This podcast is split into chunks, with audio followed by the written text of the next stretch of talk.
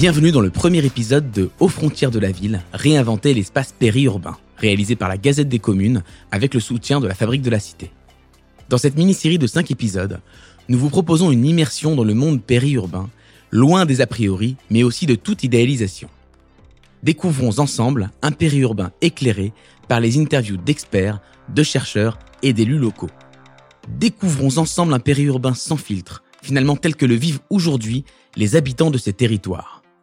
Retrouvez-nous sur toutes les plateformes de podcast, le site de la Gazette des Communes ou celui de la Fabrique de la Cité, le think tank dédié à la prospective urbaine. Bonne écoute. On dit du périurbain qu'il représente l'espace de l'entre-deux, la frontière entre la ville et la campagne.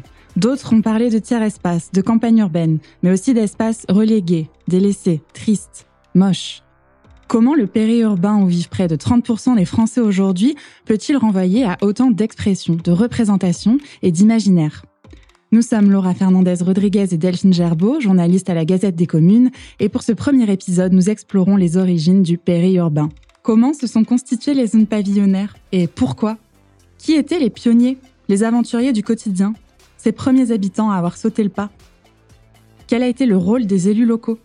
Opportunistes, pragmatiques ou bâtisseurs ? Le développement de ces espaces a-t-il été pensé dans sa globalité ? Réponse avec notre invitée, Claire Aragau. Claire Aragau, bonjour. Bonjour. C'est vous qui allez nous guider dans ce voyage dans le temps qui nous fera remonter jusqu'aux années 60.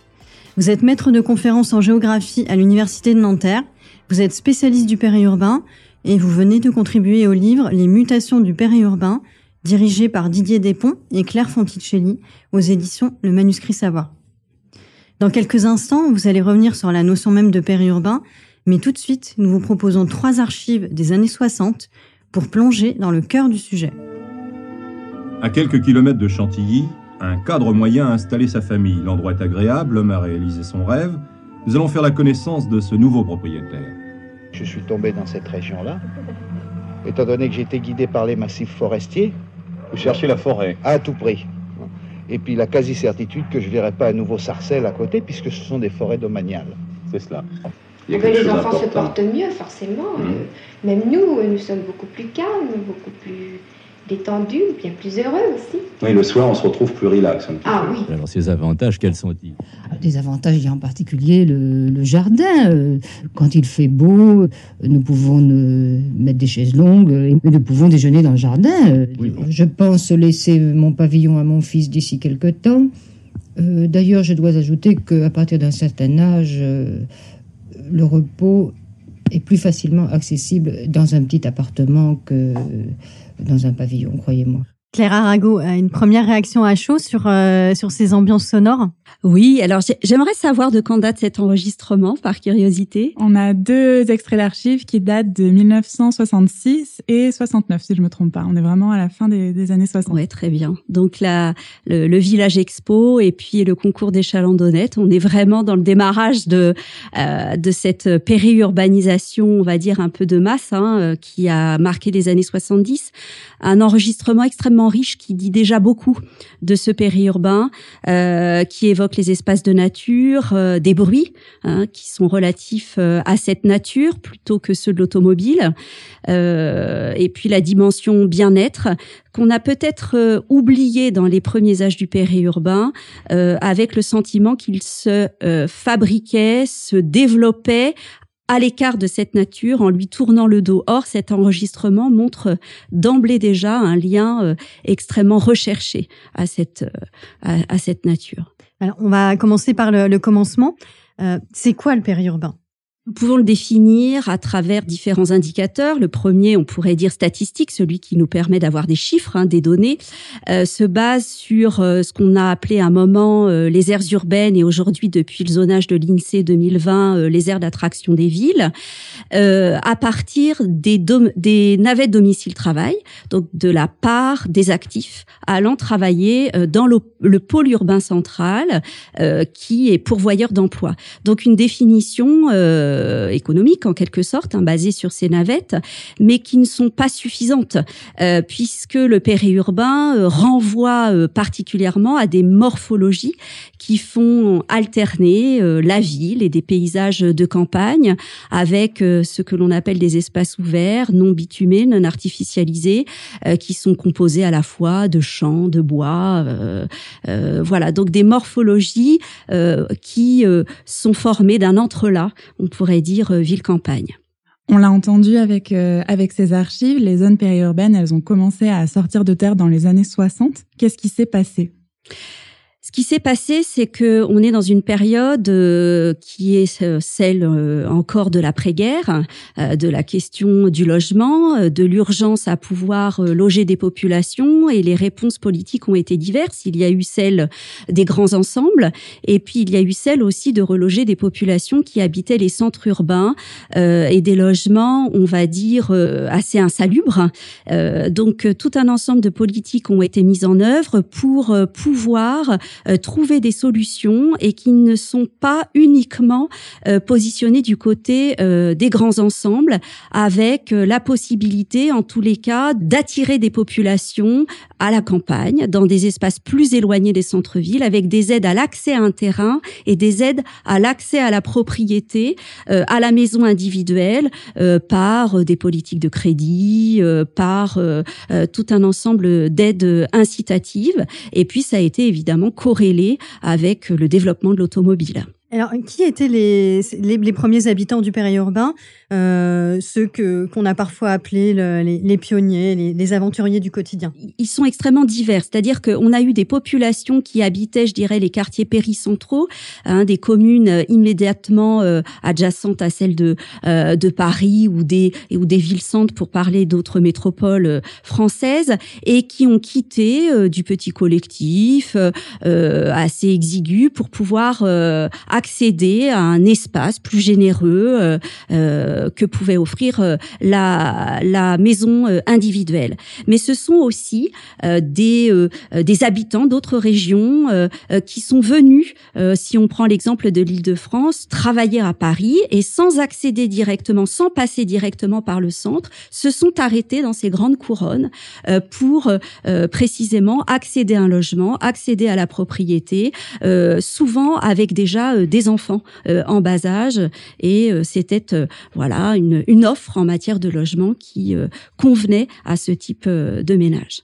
Et alors, quand on se balade dans ces communes périurbaines, on a un peu l'impression de zones posées les unes à côté des autres sans véritable logique. Est-ce que le développement du périurbain, il a été pensé par les élus locaux, par l'État? Est-ce qu'il s'est fait par pure opportunité?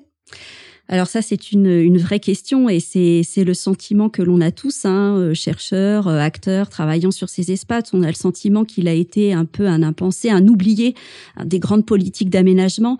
Et précisément aujourd'hui, il y a comme une alerte autour du périurbain. Enfin, elle n'est pas récente, hein. On voit la dernière intervention de la ministre sur les questions de logement et de l'habitat a un peu ressoulevé la polémique autour du périurbain. Mais et de la maison individuelle. Et de la maison individuelle, exactement. Exactement. En quelque sorte, les premières années du périurbain, on pourrait dire qu'il a été en effet le fruit d'un opportunisme en matière d'aménagement, un opportunisme foncier aussi, hein, par des propriétaires qui avaient tout intérêt à œuvrer pour que leur parcelle devienne constructible, et aussi une période durant laquelle les élus et les finances locales fonctionnaient énormément avec la taxe professionnelle, la taxe d'habitation. Donc, il fallait faire venir du monde, hein, des entreprises, des habitants, pour pouvoir avoir des services dans ces communes.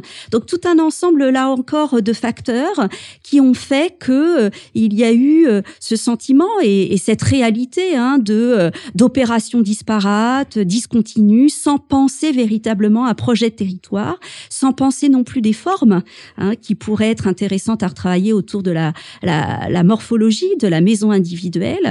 Et une alerte qui a été lancée auprès des architectes, auprès de la maîtrise d'œuvre, mais aussi de la maîtrise d'ouvrage, pour intervenir de manière plus engagée dans ces espaces, alors que les centres, les quartiers péricentraux ont été très aménagés avec des opérations de renouvellement urbain, des opérations opération en rue, dont on a beaucoup parlé. Et j'oserais dire, le périurbain, la grande couronne, a été largement oublié pendant de nombreuses années. Et est-ce qu'il n'y a pas un paradoxe à dire que ça a été encouragé par le crédit en faveur de ces ménages-là, par l'État et par plusieurs politiques publiques dans les années 60, et de se dire que finalement, ils n'avaient pas, que c'est un impensé, que ça n'a pas été en amont? On n'a pas pensé que ça allait prendre cette forme-là et cette transformation-là dans les territoires. Oui, c'est tout à fait juste. Il y avait aussi une dimension à l'époque qui a changé aujourd'hui, c'est que le foncier n'était pas véritablement considéré comme une ressource, chose qu'il est devenu depuis, on va dire, le tournant des années 2000, une injonction à la durabilité. On prend conscience de la nécessité un peu de réfléchir en termes de sobriété foncière, c'est le terme qu'on emploie aujourd'hui, et puis de se dire que ce foncier, il est associé un sol, et ce sol, il a lui-même ses richesses, et qu'il faudrait peut-être réfléchir à la manière dont on va occuper ces sols en fonction de leurs caractéristiques, et qu'il y a à penser des équilibres justement entre ce qui va être à bâtir et ce qui va être destiné à l'agriculture et à l'alimentaire. Donc cette vision, on ne l'avait pas dans ces années-là, et le périurbain offrait un petit peu une réserve sans fond foncière, et on ne voyait pas l'urgence. Les terres agricoles. On a beaucoup utilisé. Exactement. Et ça s'est fait largement sur des terres agricoles et parmi les plus riches d'Île-de-France, on le sait tous, avec en effet des caractéristiques agronomiques tout à fait précieuses. Et aujourd'hui, on revient là-dessus. Alors, on a parlé de ces pionniers, de ces aventuriers du quotidien dans les années 60. Si on se téléporte 40 ans plus tard, plutôt dans les années 90-2000, le périurbain, il a changé. Ses habitants, cette première vague d'habitants, ils ont vieilli. Quelle forme prend alors le périurbain ? Alors ça aussi, c'est un tournant extrêmement important parce que longtemps, on a considéré que le périurbain était un espace de passage pendant la vie active et puis qu'il serait quitté par ses occupants au moment de l'entrée dans la retraite, certains, les uns et les autres retrouvant leur région d'origine.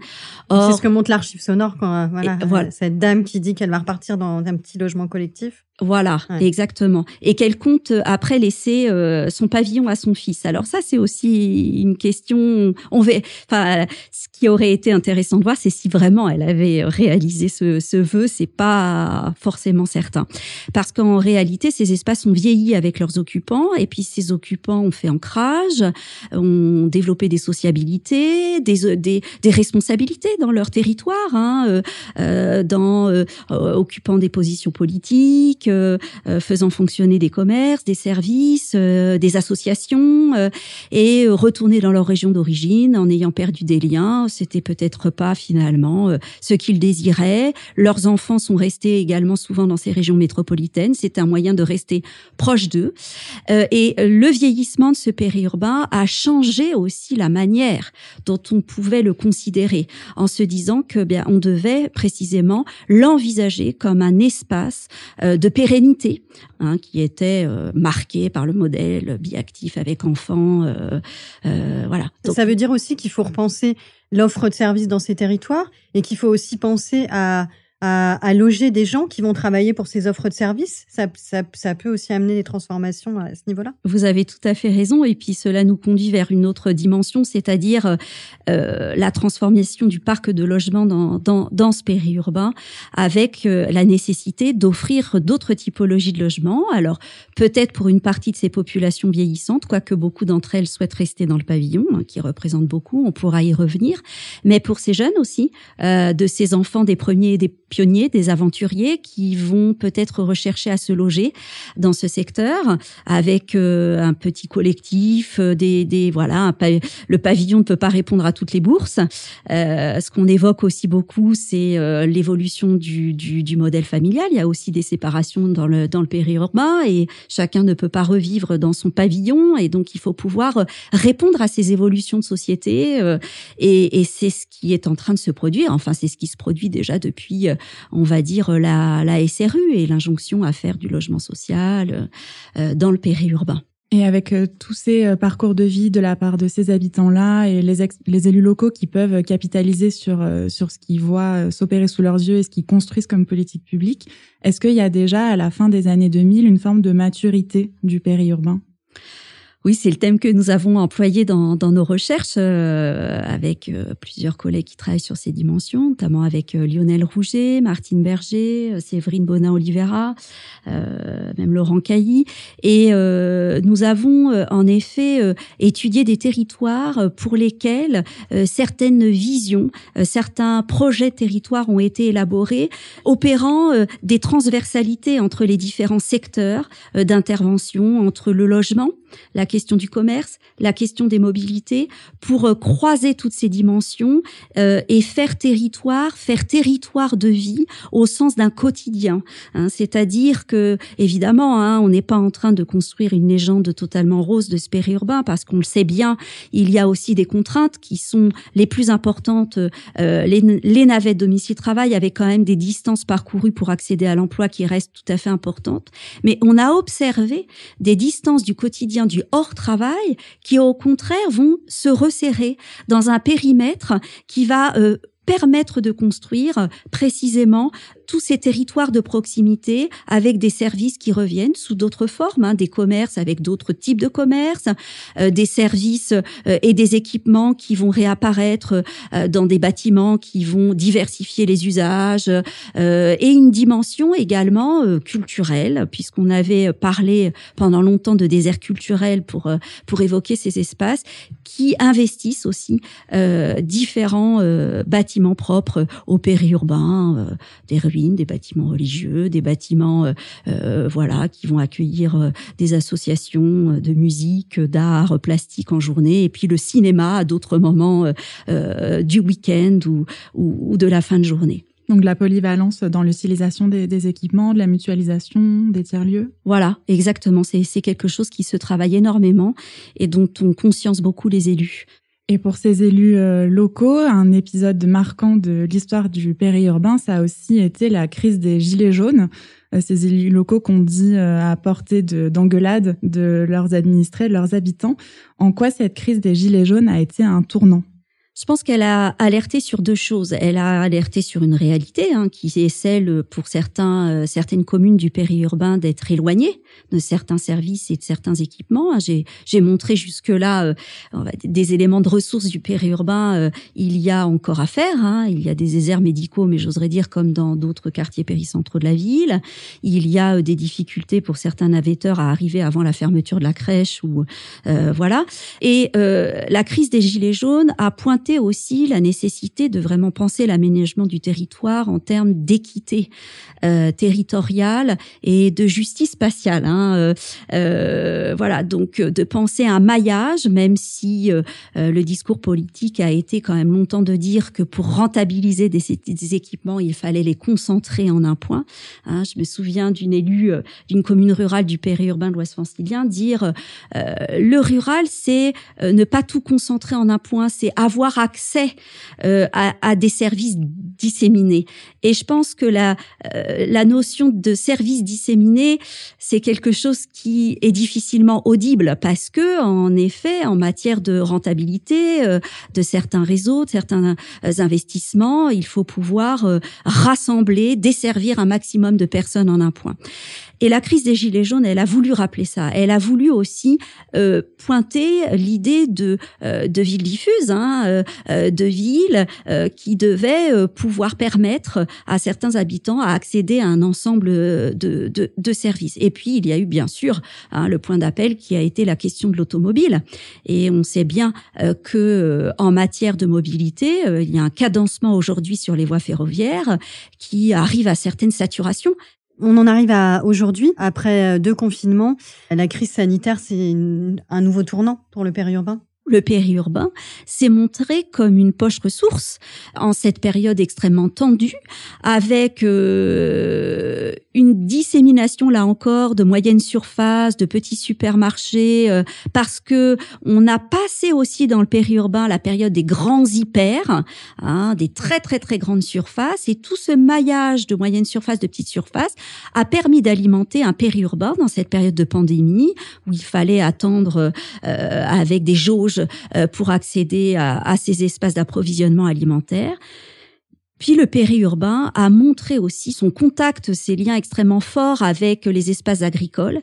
Ces espaces agricoles qui ne servaient plus uniquement de décor, mais qui sont devenus des lieux d'approvisionnement alimentaire et qui ont intégré le cocktail d'approvisionnement pour ces périurbains. Et il y a aussi le télétravail qui a accéléré la transformation numérique dans plein d'entreprises et d'organisations et qui permettrait de s'affranchir de ces navettes domicile-travail et qui du coup pourrait encore à nouveau tenter toute une génération de personnes qui souhaiteraient s'établir dans le périurbain et y télétravailler. C'est vrai. Alors, les négociations sont pas si aisées dans toutes les entreprises sur le fait de pouvoir obtenir ces 2 journées de télétravail. Il n'empêche que pour ce périurbain, c'est aussi une possibilité parce que avoir un espace de travail isolé dans un logement et pouvoir bénéficier de conditions dans le cadre de ces possibilités de télétravail, ce n'est véritablement possible en réalité que dans un logement spacieux et c'est ce que peut proposer le périurbain. Merci beaucoup Claire Aragau. Maintenant, si vous le voulez bien, ça va être le mot de la fin. Juste avant de conclure, on voulait vous proposer un petit jeu auquel on se prêtait tous nos invités. Est-ce que vous pouvez répondre en un seul mot aux 3 questions suivantes ? Alors, un mot que vous associez au périurbain. Pour moi, le mot que j'associerais, c'est le mot « espace ». Vraiment. Et là, j'en ai vraiment qu'un à vous donner. Contrainte respectée. Alors, pour la 2e question, dans quelle commune périurbaine vous verriez vivre ? Alors la plus difficile à répondre en un mot, tellement dans toutes les aires urbaines, celle qui m'offrirait la possibilité d'avoir un logement avec un espace de travail, véritablement. Justement, dont on parlait avec le télétravail. Exactement. Et dans 10 ans, le périurbain,